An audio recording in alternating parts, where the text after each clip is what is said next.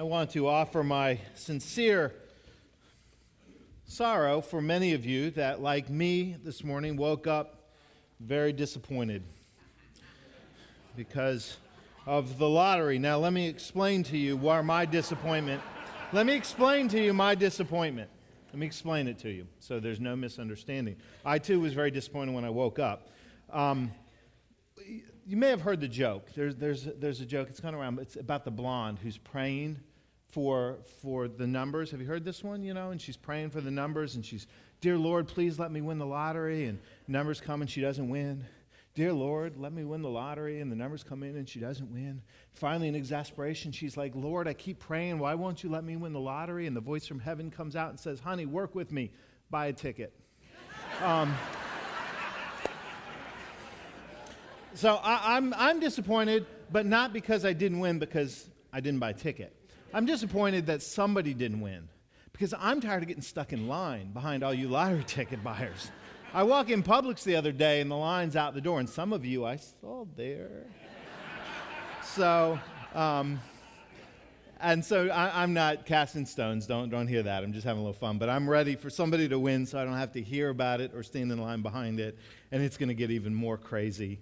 Um, you know, one it's like 1.3 billion. It's, it's, I, I, saw something this morning. I can't remember. It was a, it was a social media post, and it, it, said, it, was, it said what each of the numbers mean on your lottery ticket. Did you see this? It's like the first one is how many more months of car payments you still have. The second is how many, how much, uh, how many months or how many years you still have to work. The third was, you know, how much you have in your bank account. You know, it was one of those kind of things. Um, but, but anyway, um, let me make a quick announcement this morning. I wanted to do this now because I wanted to do it at a time when I knew um, that kind of people were a little more tuned in. Sometimes you're a little faded out during the opening announcements. Because um, I want you to hear this so everybody's clear, because this is one of those things that, that'll be confusing if you don't fully understand what's going to happen. January 31st, if you saw the newsletter, we are going to have a special Sunday celebration service. We're going to do something a little different out of the norm. So rather than three services on that Sunday, we're going to have two services. Now, the first service at 8:15 is exactly the way it always is. In here, inside, normal. So, so hear me say that. 8:15 people. The service does not change on January 31st, okay? What changes is we're combining the second and third service. We're putting it at 10:30 and we're taking it outside. Okay, so we're going to do an, a service on the lawn. Yes, I know it's January. Yes, I know we're gambling a little bit. It was the only day that worked, and we wanted to do it before our friends from the north started heading back up north, and it's an early Easter. So we're going to do something a little different. We hope it's going to be a, a kind of a, a, Florida winter day. That's going to be a nice day, um, as I say, on a rainy, dreary Florida winter day.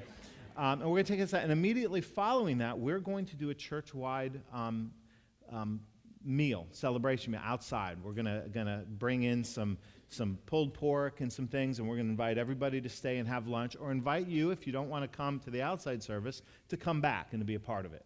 So, so just understand, we're gonna next week there'll be inserts in the bulletins, and there's gonna be an opportunity if you're interested in coming and eating for you to to let us know you're coming. Just because we want to know, there's no cost. We just want to know how much how much to prepare for, how much to be ready for. And then if you want to bring a dish to share, you'll be invited to do that, but it's not necessarily expected. It's an, it's an opportunity. Some people like to do that. We want to give you, some of you are great cooks. We want to give you an opportunity to do that um, and kind of be able to guess or know, know what to expect. But uh, there's no cost, and, and you can come to one or whichever service you want to, you can come to both because we know not everybody's going to want to be outside for a service. But we thought that would be something kind of fun and different. So we're going to do that and do some neat stuff with that. So I want you to hear kind of what's going on so you don't get confused. January 31st, this service does not change. So you still have that option. So just want you um, so that, you know, like I said, it always, anytime you change things, it, uh, it throws people off a little bit. So don't be thrown off. Don't be worried. That, and it's a one time thing. And then we're going to come back. So anyway, or I shouldn't say one time. We might do it annually, but it's not going to be an every week thing. So, uh, so anyway, um, the other thing, let me announce real fast. If anybody's able, we're back kind of into our normal rhythm, whatever that is around here. Um, but after worship, we're going to be pulling a couple of the choir rows out to get ready for the praise band. So if anybody can stay and help us do that, just take a few moments that would be wonderful. That's going to be a normal thing. So every Sunday we'll be doing that. So um, just, just make note of that. Okay, let's get to our scripture this morning. Luke uh, chapter 3. We're going to read um, two sections of that, verses 15 through 17, which, if you were here a few weeks ago, I read from this text. So this may go, you may sound familiar because it's a John the Baptist text. But then we're going to jump to 21 through 23, which speaks to the baptism of Jesus. So let's begin. Verse 15 of Luke's Gospel, third chapter. It says, The people were waiting expectantly and were all wondering in their hearts if John might be the Messiah. John answered them all I baptize you with water, but one who is more powerful than I will come, the straps of whose sandals I am not worthy to untie. He will baptize you with the Holy Spirit and fire. His winnowing fork is in his hand to clear his threshing floor and to gather the wheat into the barn. But he will burn up the chaff with unquenchable fire. And with many other words, John exhorted the people and proclaimed the good news to them. Now to verse 21. When all the people were being baptized, Jesus was baptized too. And as he was praying, heaven was opened, and the Holy Spirit descended on him in bodily form like a dove. And a voice came from heaven You are my Son, whom I love. With you I am well pleased. Now, Jesus himself was about 30 years old when his ministry began. He was the son, so it was thought, of Joseph, the son of Heli. Brothers and sisters, this is the word of God for the people of God. Let us pray. Lord, help us here to receive, to be open to your word to us today. As you speak, just open our hearts to receive the goodness of your word, the truth of your gospel, the hope of our faith. We pray in Christ Jesus. Amen.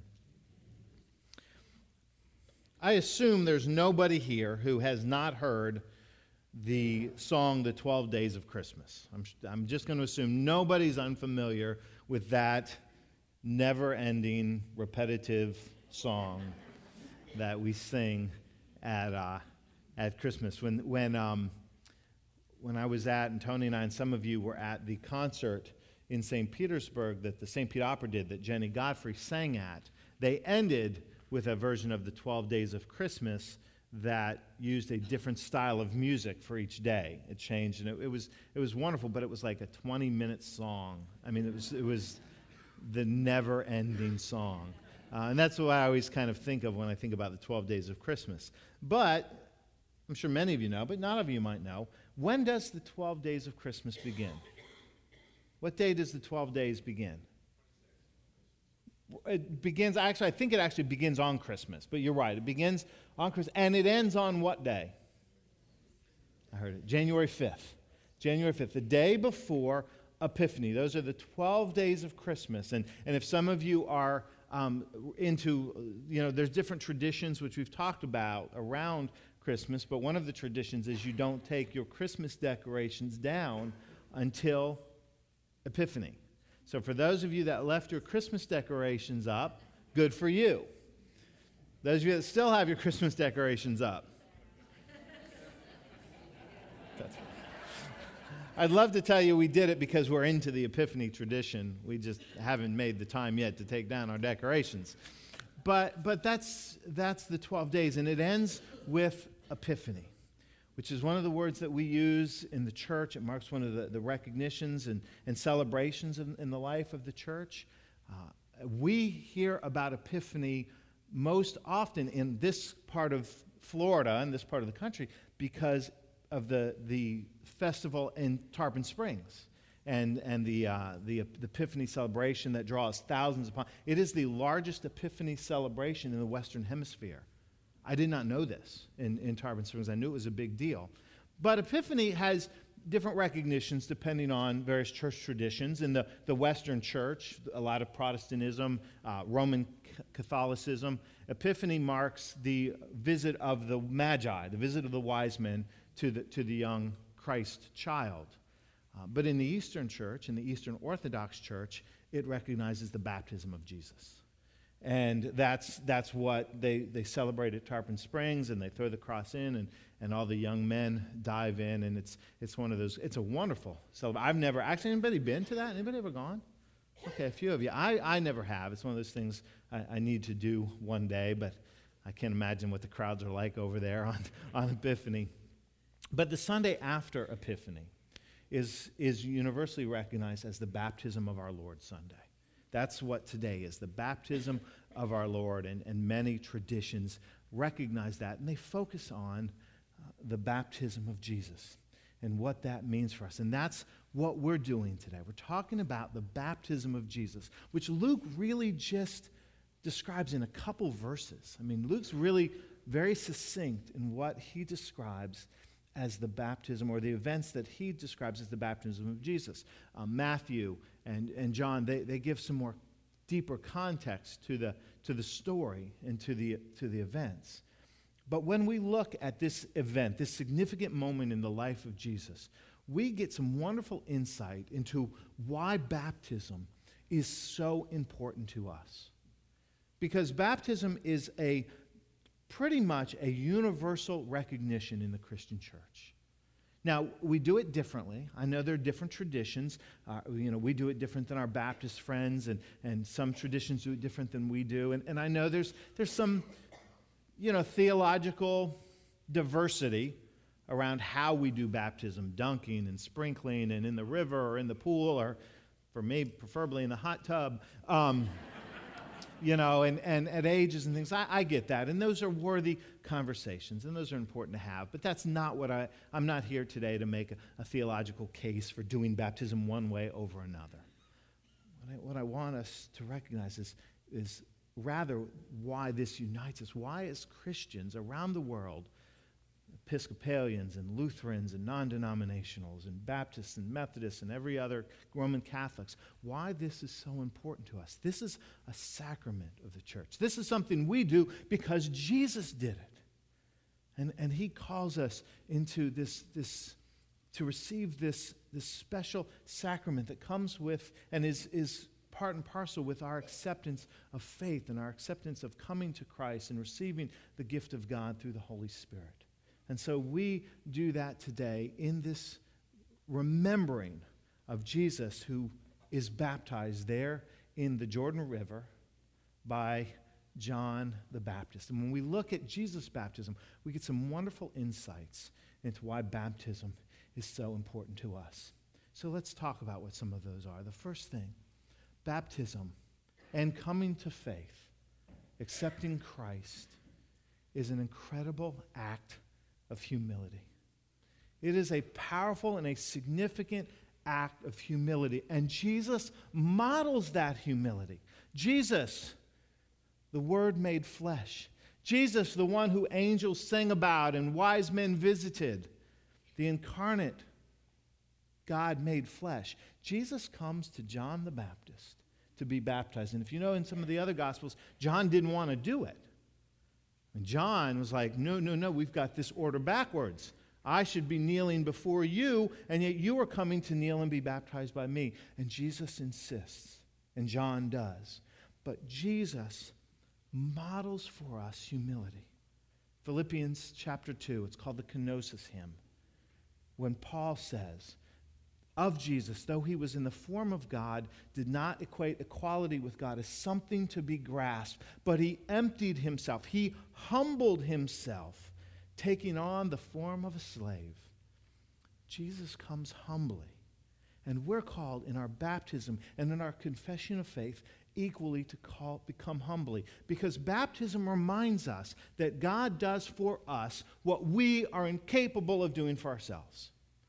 And that's what the water symbolizes. The water is not the significance, it's the symbolism of what that water means as God pours over us, washes away our sin, washes away our iniquity, washes away our failures, washes away the chains that would bind us and would hold us back. Jesus reminds us that God does that for us when we come humbly. But the problem is that's counter to our nature, that's counter to our instincts. That's not the way we're wired. There's a story told of three men that were sitting around a dinner table one night, and they were talking about how you knew you had achieved something in life. What are the things you knew that you had done something, you were significant, you were important, you were famous, you'd made it? And the first guy says, Well, you know you've made it, you're famous, you're somebody when you're invited to the White House to have dinner with the president. The second guy said, No, no, no, you're wrong.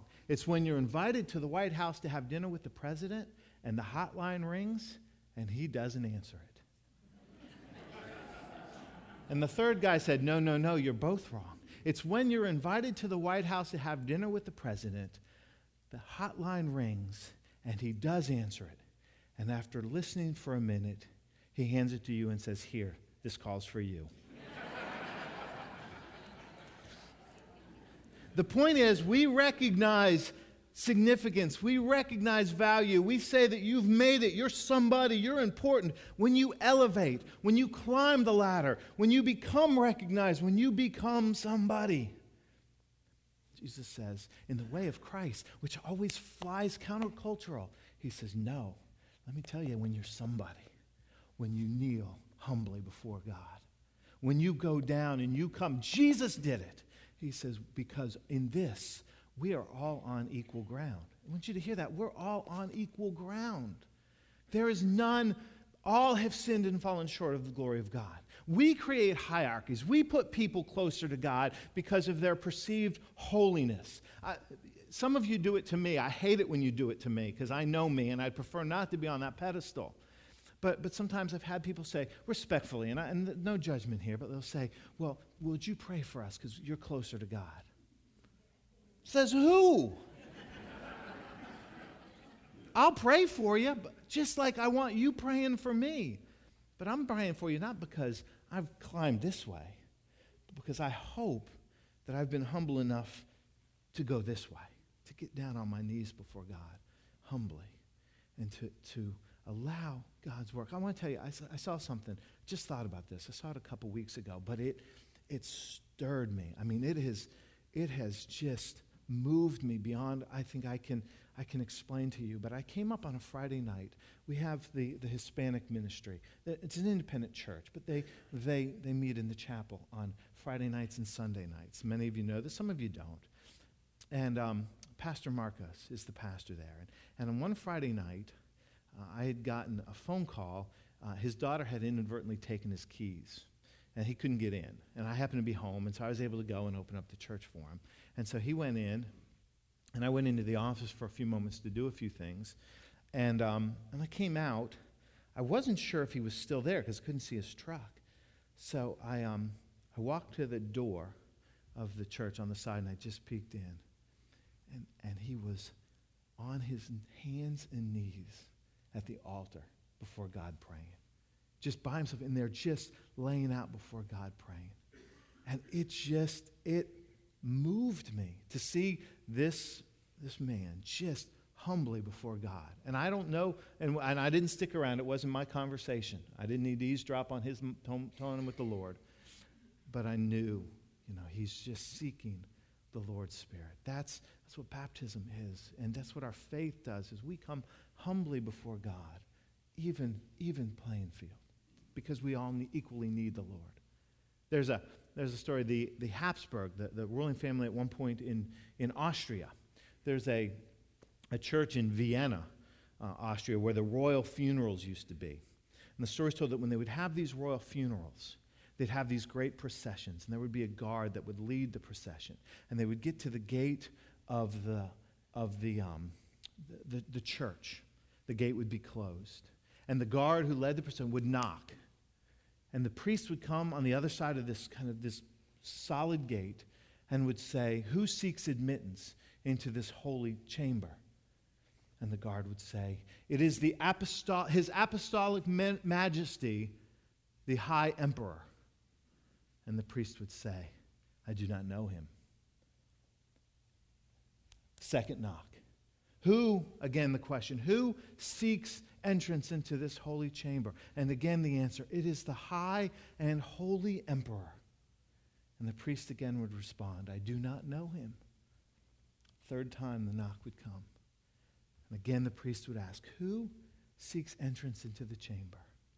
And the third time, the guard would say, a lowly sinner, your brother, and the door would open.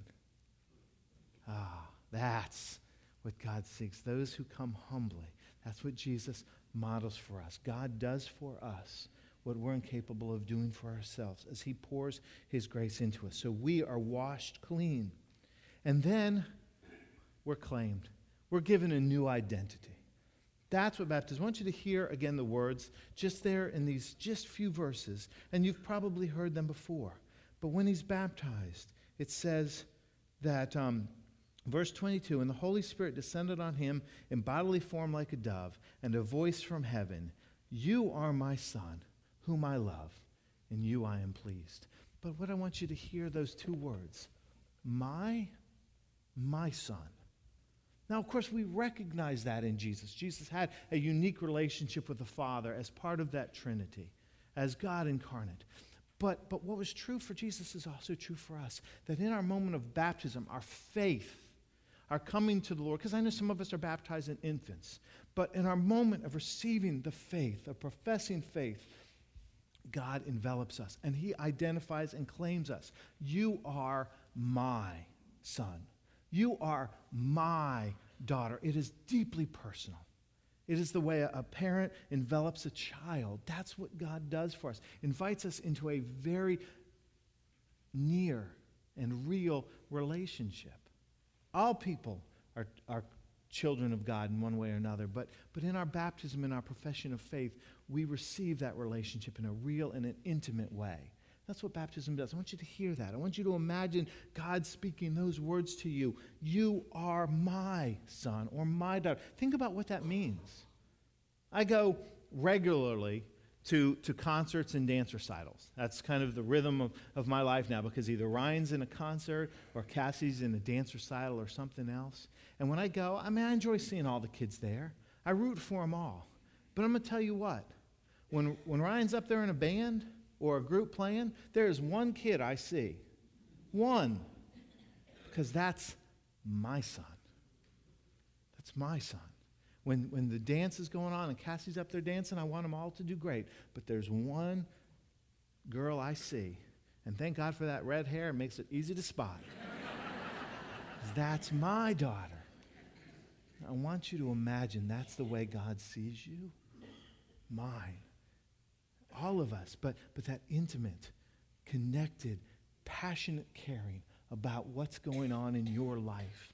That's what baptism does. It gives us an identity. Baptismo is the Greek word. And it, and it would speak to, and it, it, it, was used in a lot of ways, but it would speak to one of the things that they would do to be baptismo was to take a cloth and to dip it into a, a colored dye because it gave it a new identity, a new look. It became something more beautiful.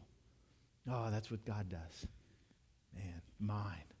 Let me, let me begin to create a new thing in you as part of this family, part of my family. So God does for us what we cannot do for ourselves. God claims us. And then God does something that I think all too often I've overlooked. In fact, a number of years ago, I talked about the same kind of text, and I talked about being named and claimed. But I left off something. Because when God names us, and he claims us, he then aims us. He aims us. He makes us ready for the work in which we're called. I want you to hear how this text ended, the portion that I read. This is the verse that I've just kind of glossed over so many times. Verse 23 said this Now Jesus himself was about 30 years old when he began his ministry. Now, doesn't seem kind of seems like a kind of a not, not a terribly significant line. Jesus was 30 when he began his ministry. But don't lose the fact that this is pronounced on the heels of his baptism. Jesus comes out of the river and he moves into that which he was called to. He begins his ministry. He begins to do those very same things that we uh, know him to be about his compassion, his care, his healing, his love. But baptism was the propellant into his ministry. When you are baptized, when you come to the church and confess your faith, you're ordained for ministry. You are called to ministry. You are aimed, and your life is now marked by Christ. You're called to something.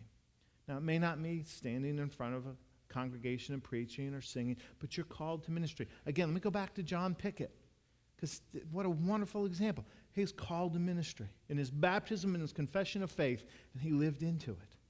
That's who we're called to be. We are claimed, we are named, and then we are aimed to the world to be ambassadors for Christ. There's a story told from the early days of Ford Motor Company and Henry Ford. And there in Detroit, when the machinists were working, there was kind of a, an unwritten policy, if you will, where the machinists very often would help themselves to some extra tools and car parts. And they would begin to ac- accumulate them and collect them in their own homes. It was against company policy, but the managers never did anything about it. One day, one of these machinists came to faith in Christ and he was baptized. And the very next day, he went into his garage or wherever it was, he gathered all his tools and his parts, and he took them back to his work and he laid them down before his manager. And he confessed that he'd stolen them and he asked for forgiveness. The manager was so moved by this, he immediately cabled Henry Ford, who was in Europe, and told him what happened. When Henry Ford heard this, he cabled back and he said, This is what you need to do. You need to dam the Detroit River and baptize the entire plant. now, think about it though. Shouldn't that be true? Shouldn't it be that when we are baptized in Christ, when we confess in Christ, our lives get aimed in a new trajectory? And people see that and think, I want everybody to be baptized because this person lives a life that is worthy and honorable and of Christ. And boy, shouldn't the world hunger to see more of that? That's who we're called to be. You're aimed. Man, people should see you and go, I don't know what it is, but if they've been baptized, I want to be baptized. I want to know Jesus. That's who we're called to be. Brothers and sisters, we're washed. Baptism is the washing. We know that. But don't forget, we're made ready. We're made ready in the power of the Holy Spirit to go and do the things we've been called to do. Let's embrace that. Let's embrace it. When you leave today, embrace it. We're not perfect, we won't get it always right. But remember, we are washed in Christ. We're made clean, but we're also made ready for the ministry to which He's called. Let's live into that. Amen. All right, let's pray. Gracious Lord, we thank you for your call upon our lives and for your blessings your presence, your forgiveness, and your grace. We come humbly before you, empowered by your Spirit, and sent forth into the mission field for which we've been called. We pray these things in Jesus' holy name. Amen.